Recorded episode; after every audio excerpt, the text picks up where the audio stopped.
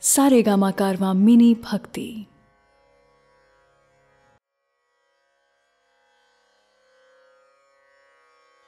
भगवत गीता, अध्याय तेरह।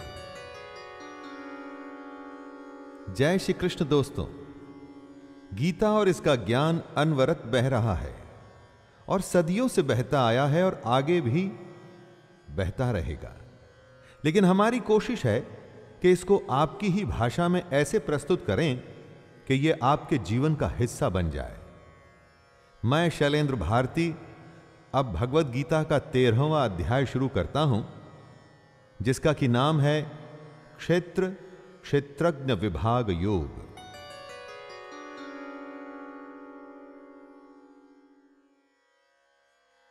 अर्जुन उवाच प्रकृतिं पुरुषं क्षेत्रं च, एतद्वेदितुमिच्छामि। ज्ञानं ज्ञेयं च केशव। अर्जुन के प्रश्न अभी खत्म नहीं हुए हैं और कृष्ण के उत्तर भी नहीं। अर्जुन प्रकृति और पुरुष, क्षेत्र और क्षेत्रज्ञ तथा ज्ञान एवं ज्ञान के लक्ष्य के विषय में जानना चाहता है। कुरुक्षेत्र को धर्म क्षेत्र भी कहा जाता है। क्यों?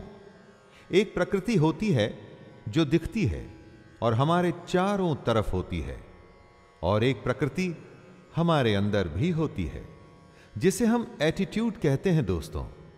ज्ञान हासिल करना तो बहुत अच्छी बात है, लेकिन ज्ञान का लक्ष्य क्या है? इसे क्यों हासिल करें? इसी तरह की कुछ बातें जो सुनते तो रोज हैं, लेकिन समझते कम हैं। उन्हीं के बारे में अब कृष्ण बताएँगे। श्री भगवानुवाच, इदं शरीरं कौन्तेय क्षेत्रमित्यभिधीयते, एतद्यो वेत्ति तं प्राहुः तद्विदः। कृष्ण कहते हैं कि हमारा ये शरीर क्षेत्र है। जैसे खेत में बोए गए बीजों का उनके अनुरूप फल समय पर प्रकट होता है, वैसे ही हमारे शरीर में बोए हुए कर्मों के संस्कार भी बीज हैं, जिनका फल समय पर प्रकट होता है। इसलिए हमारे शरीर का नाम क्षेत्र भी है। और जो इस बात को जानता है, उसको क्षेत्रज्ञ कहते हैं। बात को जानने से मतलब है कि जो इस बात का तत्व, इसका मर्म जानता है, ऐसे मनुष्य को ज्ञानी कहते हैं। जिस तरह से एक किसान अपने क्षेत्र का ध्यान रखता है, ठीक वैसे ही हमें भी अपने शरीर का ध्यान रखना होता है। श्री भगवानुवाच क्षेत्रज्ञं चापि माँ विद्धि सर्वक्षेत्रेषु भारत। क्षेत्रक्षेत्रज्ञयोर्ज्ञानं, यतज्ञानं मतं मम। ततक्षेत्रं यच्च यादृक्व यद्विकारी यतश्च यत्, स च यो यत्प्रभावश्च तत्समासेन मे शृणु। जहाँ पर कुछ होता है, उसे शरीर या क्षेत्र कहते हैं, और इस होने का जहाँ पर प्रभाव पड़ता है, असर होता है, उसे क्षेत्रज्ञ कहते हैं। बात बड़ी सूक्ष्म है, बारीक है इसे बड़े ध्यान से समझना पड़ेगा दोस्तों। हम अपने शरीर से अलग हैं। जो हमारे शरीर में होता है, जैसे कि कोई विकार तो उसका असर हम पर पड़ता है। इसीलिए ही हम क्षेत्रज्ञ हैं। जैसे कि खेत में खाद, बीज और पानी आदि डाला जाता है तो उसका असर उसकी फ़सल पर पड़ता है। ऐसे ही हम जो भी अपने शरीर के साथ करते हैं उसमें अच्छे बुरे संस्कार जब डालते हैं तो उसका असर हम पर पड़ता है, हमारे कर्मों पर पड़ता है।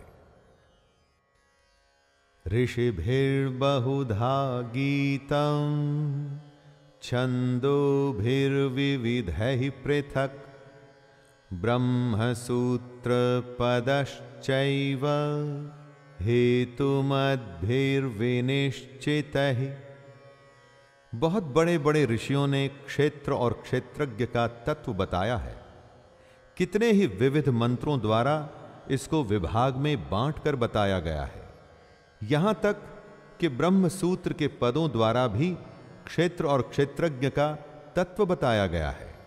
मतलब अब कृष्ण उसी बात को हमें बताएँगे, जो वेदांत, महर्षि और ब्रह्म सूत्र भी कहते हैं। गीता सारे उस ज्ञान का संचयन है जो हमारे वेदों और उपनिषदों में समाहित है। दोस्तों, हमारे ऋषियों की हज़ारों वर्षों की साधना के बाद का हासिल किया हुआ ज्ञान गीता के अठारह अध्यायों में चुन चुन के बताया गया है। इसी बात की तरफ़ कृष्ण इशारा कर रहे हैं। महाभूतान्यहंकारो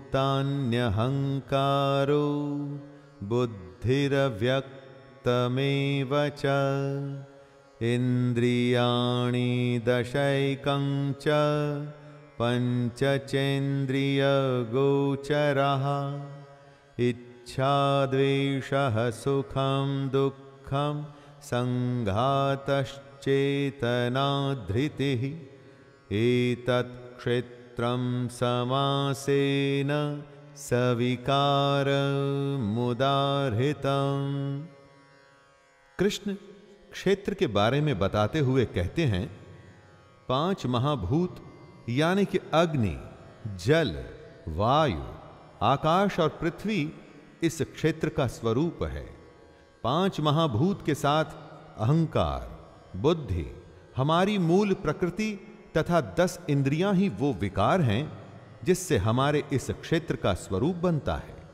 इसी स्वरूप में एक मन और पाँच इंद्रियों के विषय, अर्थात शब्द, स्पर्श, रूप, रस और गंध भी शामिल है। इन सब के अलावा इच्छा, द्वेष, सुख, दुख, स्थूल देह का पिंड, चेतना और धैर्य भी क्षेत्र के विकार हैं। दोस्तों जिन जिन साधनों से हम इस दुनिया से डील करते हैं, एक तरह से वो सारे विकार माने गए हैं। शरीर रूपी क्षेत्र के। हमारे इसी क्षेत्र में बोया गया अच्छा या भला संस्कारों के रूप में उगता है। जैसे किसान अपनी खेती काटता है, वैसे ही हम अपने संस्कार, अपने कर्म काटते हैं। अमानित्वमदम्भित्वम् अहिंसा क्षान्तिरार्जवम्। आचार्योपासनं शौचं स्थैर्यमात्मविनिग्रह। इस श्लोक में कृष्ण क्षेत्रज्ञ के बारे में बता रहे हैं कि क्या होता है क्षेत्रज्ञ जो क्षेत्र के तत्व को समझता है, यानी कि श्रेष्ठता के अभिमान का अभाव, घमंड का अभाव, किसी भी प्राणी को किसी भी प्रकार से न सताना। क्षमा करने का भाव, मन और बोलने में सादगी, श्रद्धा और भक्ति के साथ गुरु की सेवा, बाहर भीतर की शुद्धि, यानी कि खाना, पीना और जीवन भी शुद्ध और अंदर का मन भी शुद्ध। इन सब के साथ में अंतकरण की स्थिरता भी, यानी कि स्टिलनेस ऑफ़ द माइंड क्षेत्रज्ञ होता है दोस्तों। अपने को, अपनी आत्मा को अपने अस्तित्व को जानना और उसे आचरण में लाना ही क्षेत्रज्ञ कहलाता है। इन्द्रियार्थेषु वैराग्यम् अहङ्कार एव व्याधि दुःखदोषानुदर्शनम् क्षेत्रज्ञ की ही परिभाषा को समझाते हुए कृष्ण कह रहे हैं कि इस लोक और परलोक के संपूर्ण भोगों में आसक्ति का अभाव होना चाहिए। हमारे इस लोक के लालच में ही हर कोई फंसा हुआ है। घर, पैसा, आराम की ज़िंदगी, और इतना ही नहीं, जो इस लोक के लालच से बचा है, वो परलोक के लालच में फंसा है, जैसे कि स्वर्ग। इन दोनों लोकों की आसक्तियों से हमें कैसे बचना है? यही क्षेत्रज्ञ है। क्षेत्रज्ञ बनाने के लिए हमें यह भी सोचना ज़रूरी है कि हम में अहंकार का भी अभाव कैसे हो? जन्म, मृत्यु, जरा और रोग आदि में दुख और दोष क्यों होते हैं? इसके बारे में बार बार विचार करना ही क्षेत्रज्ञ है। असक्तिरनभिष्वंग पुत्रदार ग्रहादिषु नित्यं च समचित्तत्वम् इष्टानिष्टोपपत्तिषु।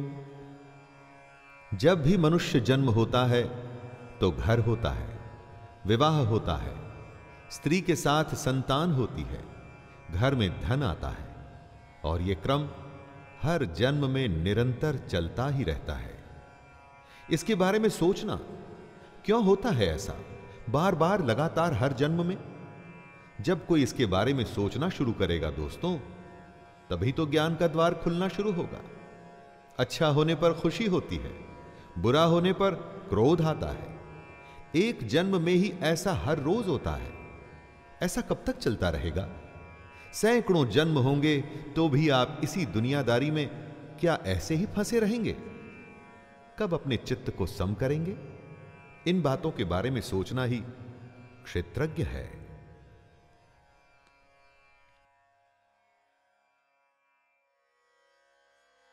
मयि चानन्ययोगेन भक्तिरव्यभिचारिणी।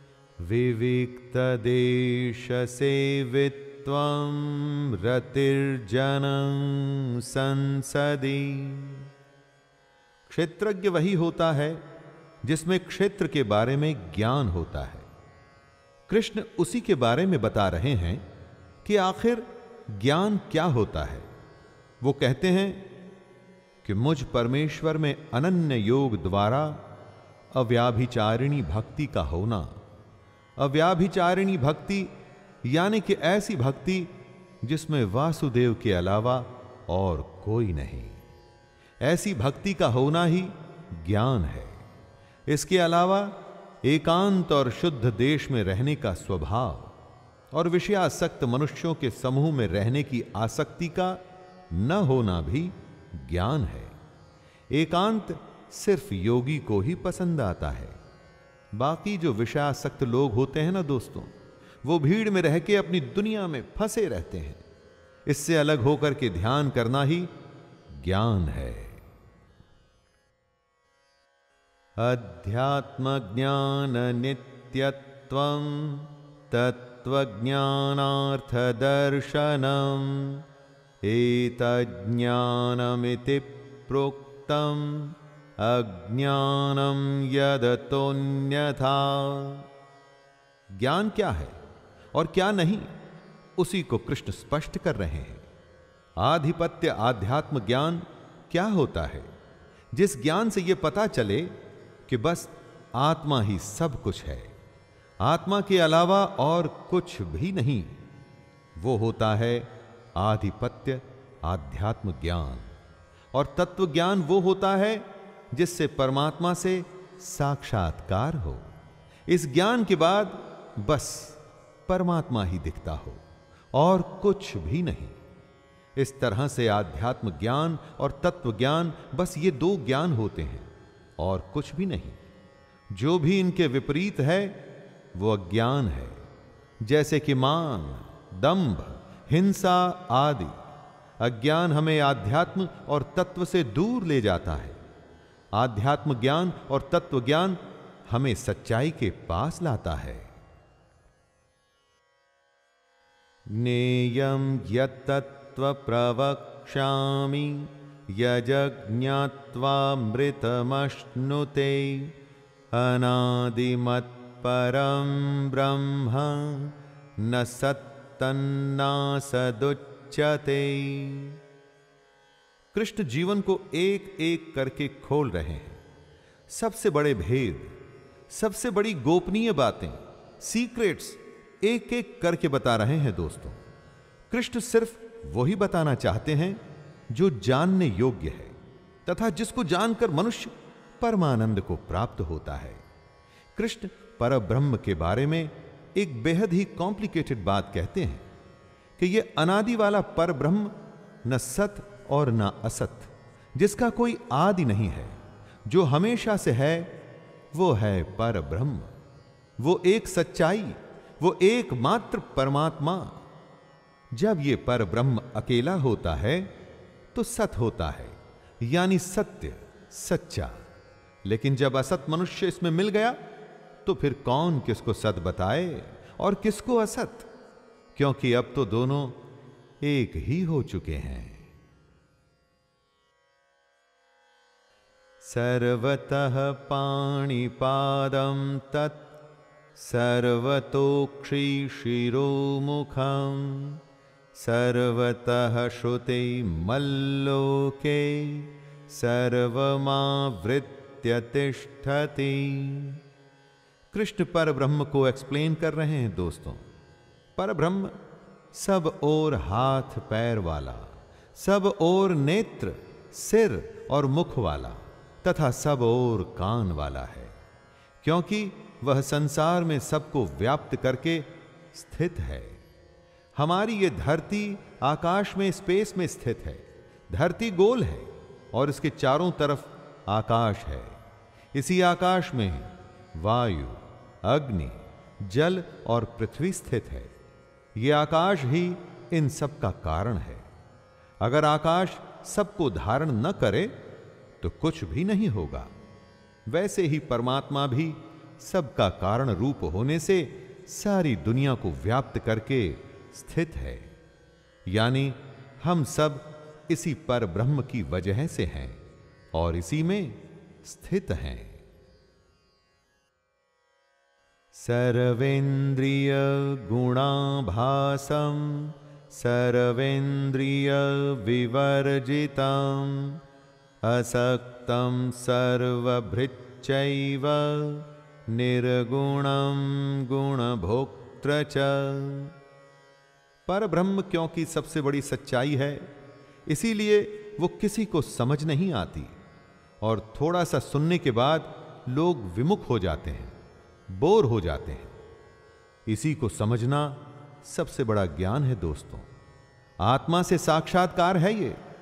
ये पर ब्रह्म हमारी संपूर्ण इंद्रियों के विषयों को जानने वाला है, लेकिन साथ में ही उन सब इंद्रियों से रहित भी है। हम उसी ब्रह्म में से निकले हैं। तो स्वाभाविक है कि उस ब्रह्म को हमारी इंद्रियों के बारे में तो पता ही होगा, लेकिन वो ब्रह्म हमारी इंद्रियों की बुराइयों से अछूता भी है। ब्रह्म है तो निर्गुण, उसका कोई आकार नहीं, उसके कोई एट्रीब्यूट्स नहीं, लेकिन इसके बावजूद भी वो सब गुणों को भोगने वाला है।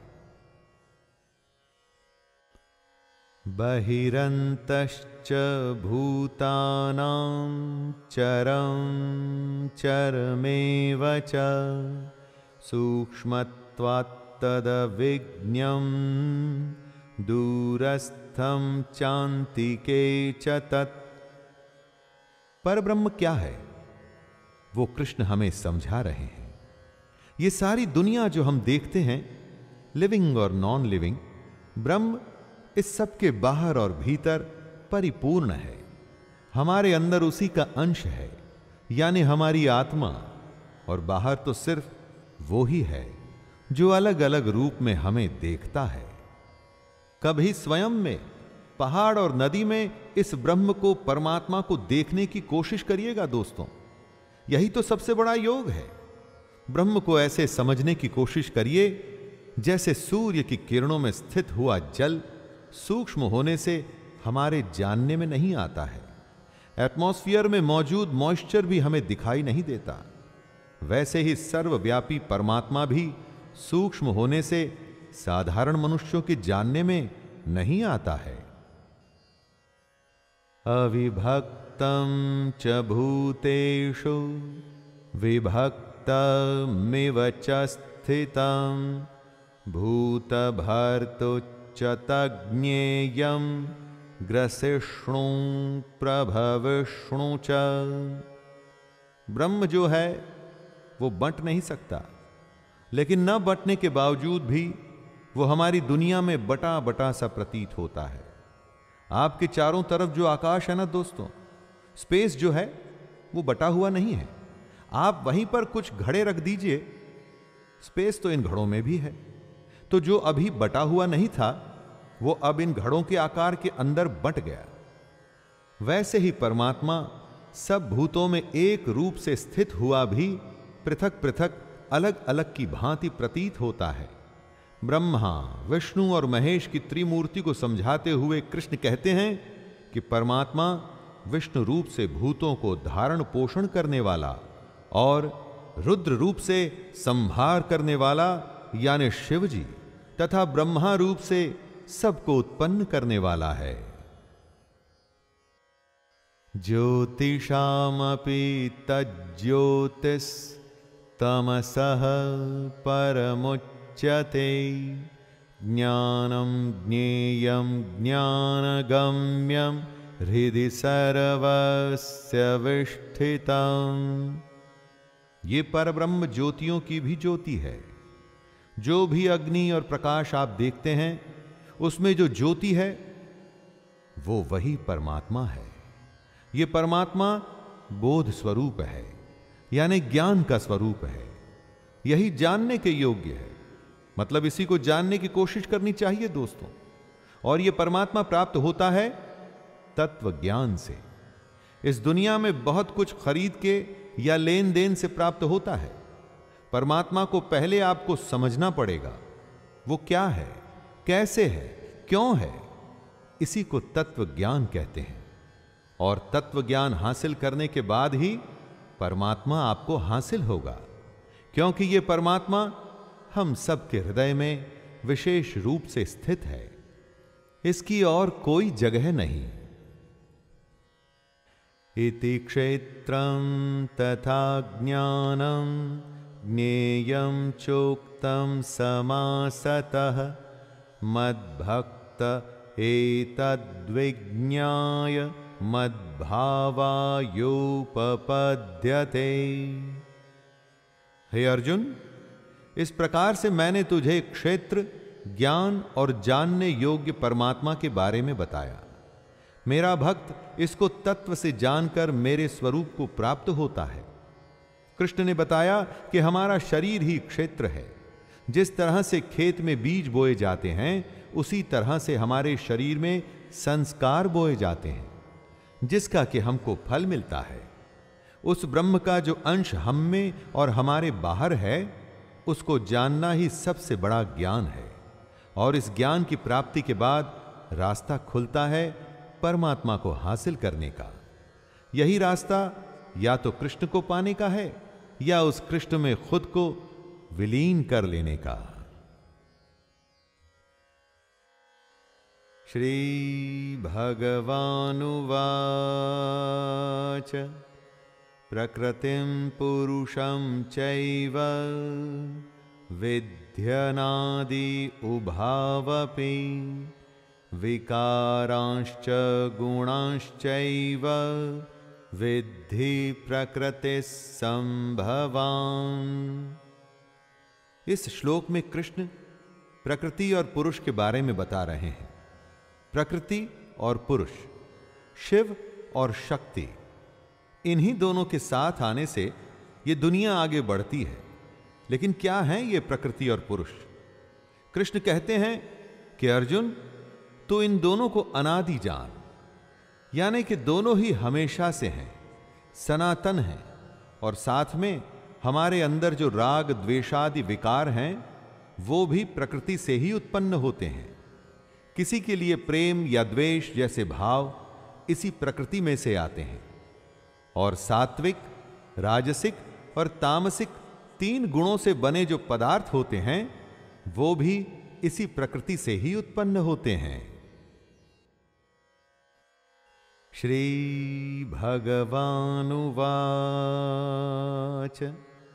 कार्यकरण कर्तृत्वे हेतुः प्रकृतिरुच्यते।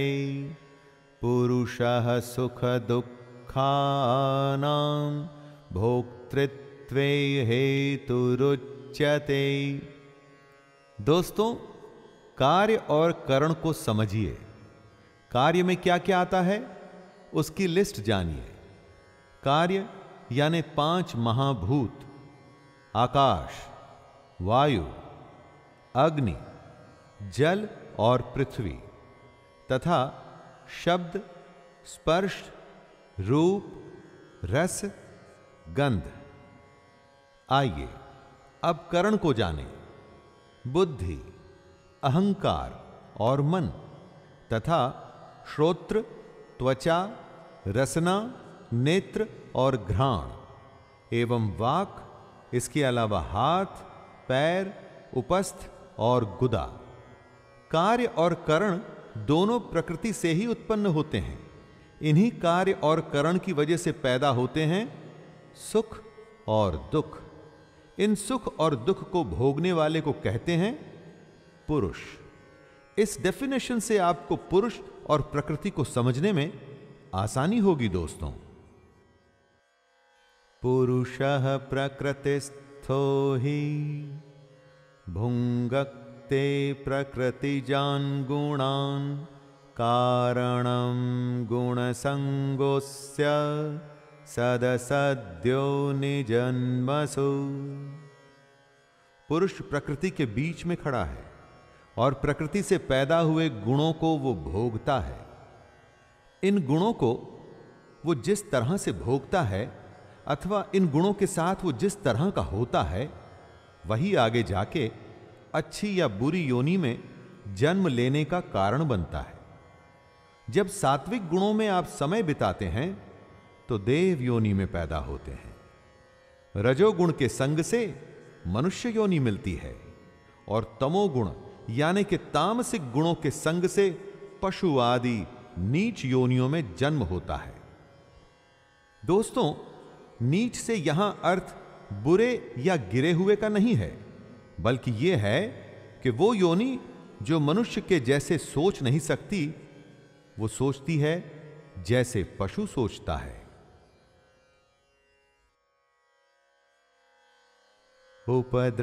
उपद्रष्टानुमन्ता च भर्ता भोक्ता महेश्वरः परमात्मेति चाप्युक्तो देहेस्मिन् पुरुषः परः। हमारे अंदर जो आत्मा है, वास्तव में वो ही परमात्मा है। और क्योंकि ये हमारे अंदर है तो भी, जो भी हम करें, ये उसकी साक्षी है। विटनेस है दोस्तों, जिसे उपदृष्टा भी कहते हैं। इसके अलावा, आत्मा अनुमंता भी होती है। अनुमंता का अर्थ होता है अनुमति देने वाली, यानी कि आत्मा अनुमति भी देती है। यही आत्मा भरता भी होता है, यानी कि भरण पोषण, हमारा पालन पोषण करने वाली भी। क्योंकि कृष्ण ने ही कहा था कि योग क्षेमम वहाम्य हम योग से वो हमारी रक्षा करते हैं। मतलब आत्मा हमें और हमारे योग को बचाती भी है और आत्मा भोगता भी होती है दोस्तों, यानी कि भोग भी करती है। जब हमारी साधना बढ़ती है, सूक्ष्म होती है तो आत्मा हमारा यज्ञ और तप ग्रहण करती है और जब आत्मा हमारी साधना ग्रहण करती है तो वो परमात्मा से मिल जाती है।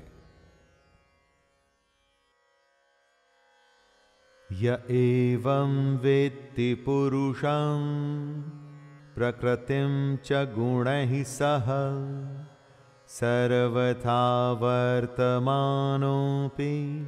न स भूयोभिजायते ये सारी दुनिया माया के होने से क्षण भंगुर नाशवान, जड़ और अनित्य है। एक शब्द में अगर कहूँ तो इम्परमानेंट है दोस्तों। जबकि जीवात्मा नित्य, चेतन, निर्विकार और अविनाशी और उसी परमात्मा का सनातन अंश है। तो आप किसको पाने की कोशिश करेंगे? जो टेम्पररी है या जो परमानेंट है? इसी सबके ज्ञान को पुरुष और प्रकृति को तत्व से जानना कहते हैं। इस प्रकार पुरुष को और गुणों के सहित प्रकृति को जो मनुष्य तत्व से जानता है वह सब प्रकार से कर्तव्य कर्म करता हुआ भी फिर नहीं जन्मता। जो इस सबसे बड़े ज्ञान को प्राप्त कर लेता है, वो जन्म मरण के चक्कर से बच जाता है। ध्यायेनात्मनि पश्यन्ति केचिदात्मानमात्मना। अन्ये साङ्ख्येन योगेन, कर्मयोगेन चापरे। परमात्मा एक है, उसे देखने के अलग अलग तरीके हैं। आप अपनी पसंद के अनुसार उस तरीके को चुन सकते हैं। कृष्ण ने हर तरीके को समझाया है। उस परमात्मा को कितने ही मनुष्य शुद्ध हुई सूक्ष्म बुद्धि से ध्यान द्वारा हृदय में देखते हैं। यानी मेडिटेशन से अपने अंदर देख सकते हैं दोस्तों। अन्य कितने ही ज्ञान योग से उसको देखते हैं, यानी सांख्य योग। जब स्वयं की खोज में हम आत्मा का ज्ञान हासिल करते हैं तो परमात्मा मिलता है। और कई लोग इस परमात्मा को कर्म योग के द्वारा भी देखते हैं। जब हम अपने हर कर्म को निष्काम तरीके से कर सब कुछ उस परमात्मा को अर्पित कर देते हैं तो उसे ही प्राप्त होते हैं। अन्ये त्वेवमजानन्तः श्रुत्वान्येभ्य उपासते, तेऽपि चातितरन्त्येव मृत्युं श्रुति परायणः। परमात्मा को प्राप्त करने की कोशिश कई तरह के लोग अपने अपने रास्तों से करते हैं। लेकिन इनके अलावा कई मंद बुद्धि वाले पुरुष भी होते हैं। वो इन सब रास्तों को नहीं जानते। यानी कि साधना, ज्ञान या कर्म योग से वो परमात्मा को प्राप्त करने के तरीकों के बारे में अनजान होते हैं। लेकिन वो दूसरों को सुन के, यानी कि तत्व के जानने वाले पुरुषों को सुनकर ही उनके जैसे उपासना करने लगते हैं। कमाल की बात यह है दोस्तों कि ऐसे मंद बुद्धि भी सिर्फ़ सुन के और उपासना करके मृत्यु रूप संसार सागर को निसंदेह तर जाते हैं। जो अच्छा करता है, सिर्फ़ उसके पीछे चलने से भी जो फ़ायदा होता है, वो कम नहीं है। इसीलिए कहते हैं कि संगत अच्छी रखनी चाहिए।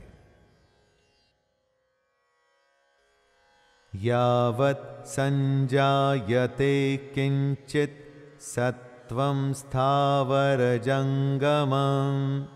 क्षेत्रक्षेत्रज्ञसंयोगात् तद्विद्धि भरतर्षभ। कृष्ण कह रहे हैं कि जितने भी जीव या निर्जीव होते हैं, यानी कि प्राणी या वस्तु, यह सब क्षेत्र और क्षेत्रज्ञ के संयोग से ही उत्पन्न होते हैं। क्षेत्र, यानी कि शरीर, और उसके बारे में ज्ञान या तत्व क्षेत्रज्ञ कहलाता है। क्षेत्रज्ञ ही मोक्ष का साधन है। क्षेत्र और क्षेत्रज्ञ के संबंध को आप घोड़े और रस्सी का संबंध भी मान सकते हैं दोस्तों। यहाँ पर घोड़ा क्षेत्र हुआ और रस्सी क्षेत्रज्ञ। जहाँ भी रस्सी जाएगी, घोड़ा उसी तरफ़ जाएगा। बिना रस्सी के घोड़ा क्या कभी गंतव्य पर पहुंचेगा? नहीं।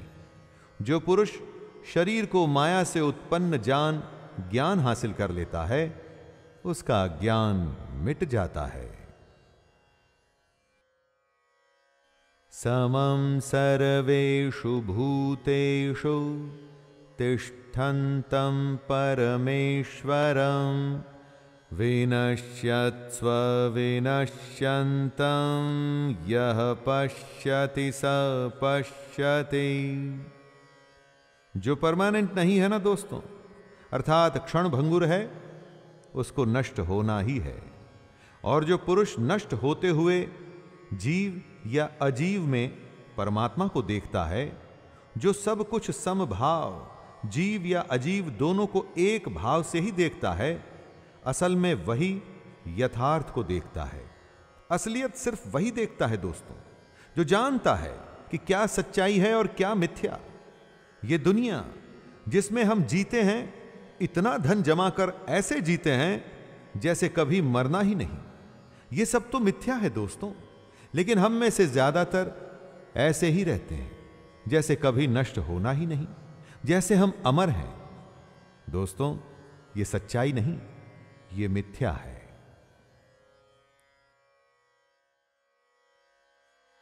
समं पश्यन् हि सर्वत्र समवस्थितमीश्वरं, न हि नस्त्यात्मनात्मानं ततो याति परां गतिम्। जिसको हर किसी प्राणी में, हर किसी वस्तु में परमेश्वर दिखे जो हर किसी को समभाव से देखे, वही ज्ञानी है। हमसे ज़्यादातर लोग अपने शरीर को ही सबसे बड़ी सच्चाई मानकर एक झूठी दुनिया में जीते रहते हैं। इस दुनिया में फंसे रहते हैं और फिर एक दिन आत्मा हमारे शरीर में से निकल जाती है और हमारा ये शरीर नष्ट हो जाता है। उसके बाद कोई दूसरी योनि, कोई दूसरा शरीर मिलता है। अज्ञानी का ये क्रम आना जाना लगा ही रहता है दोस्तों। जो जितना बड़ा अज्ञानी होता है, वो उतने जन्म बर्बाद करता है। लेकिन ज्ञानी सब में परमेश्वर को समान देखते हुए अपने जीवन को नष्ट नहीं करता। इसीलिए वो परम गति को प्राप्त होता है। प्रकृत्यैव च क्रियमाणानि सर्वशः। यह पश्यन्ति तथात्मानं, कर्तारं स पश्यति तीन गुणों से बनी हुई माया ही प्रकृति है। हमारे सारे कर्म मन, शरीर और वाणी के द्वारा ही किए जाते हैं, और इन कर्मों के पीछे प्रकृति ही होती है। जो ज्ञानी होता है, वो ये जानता है कि इन कर्मों के पीछे कर्ता प्रकृति है, आत्मा नहीं।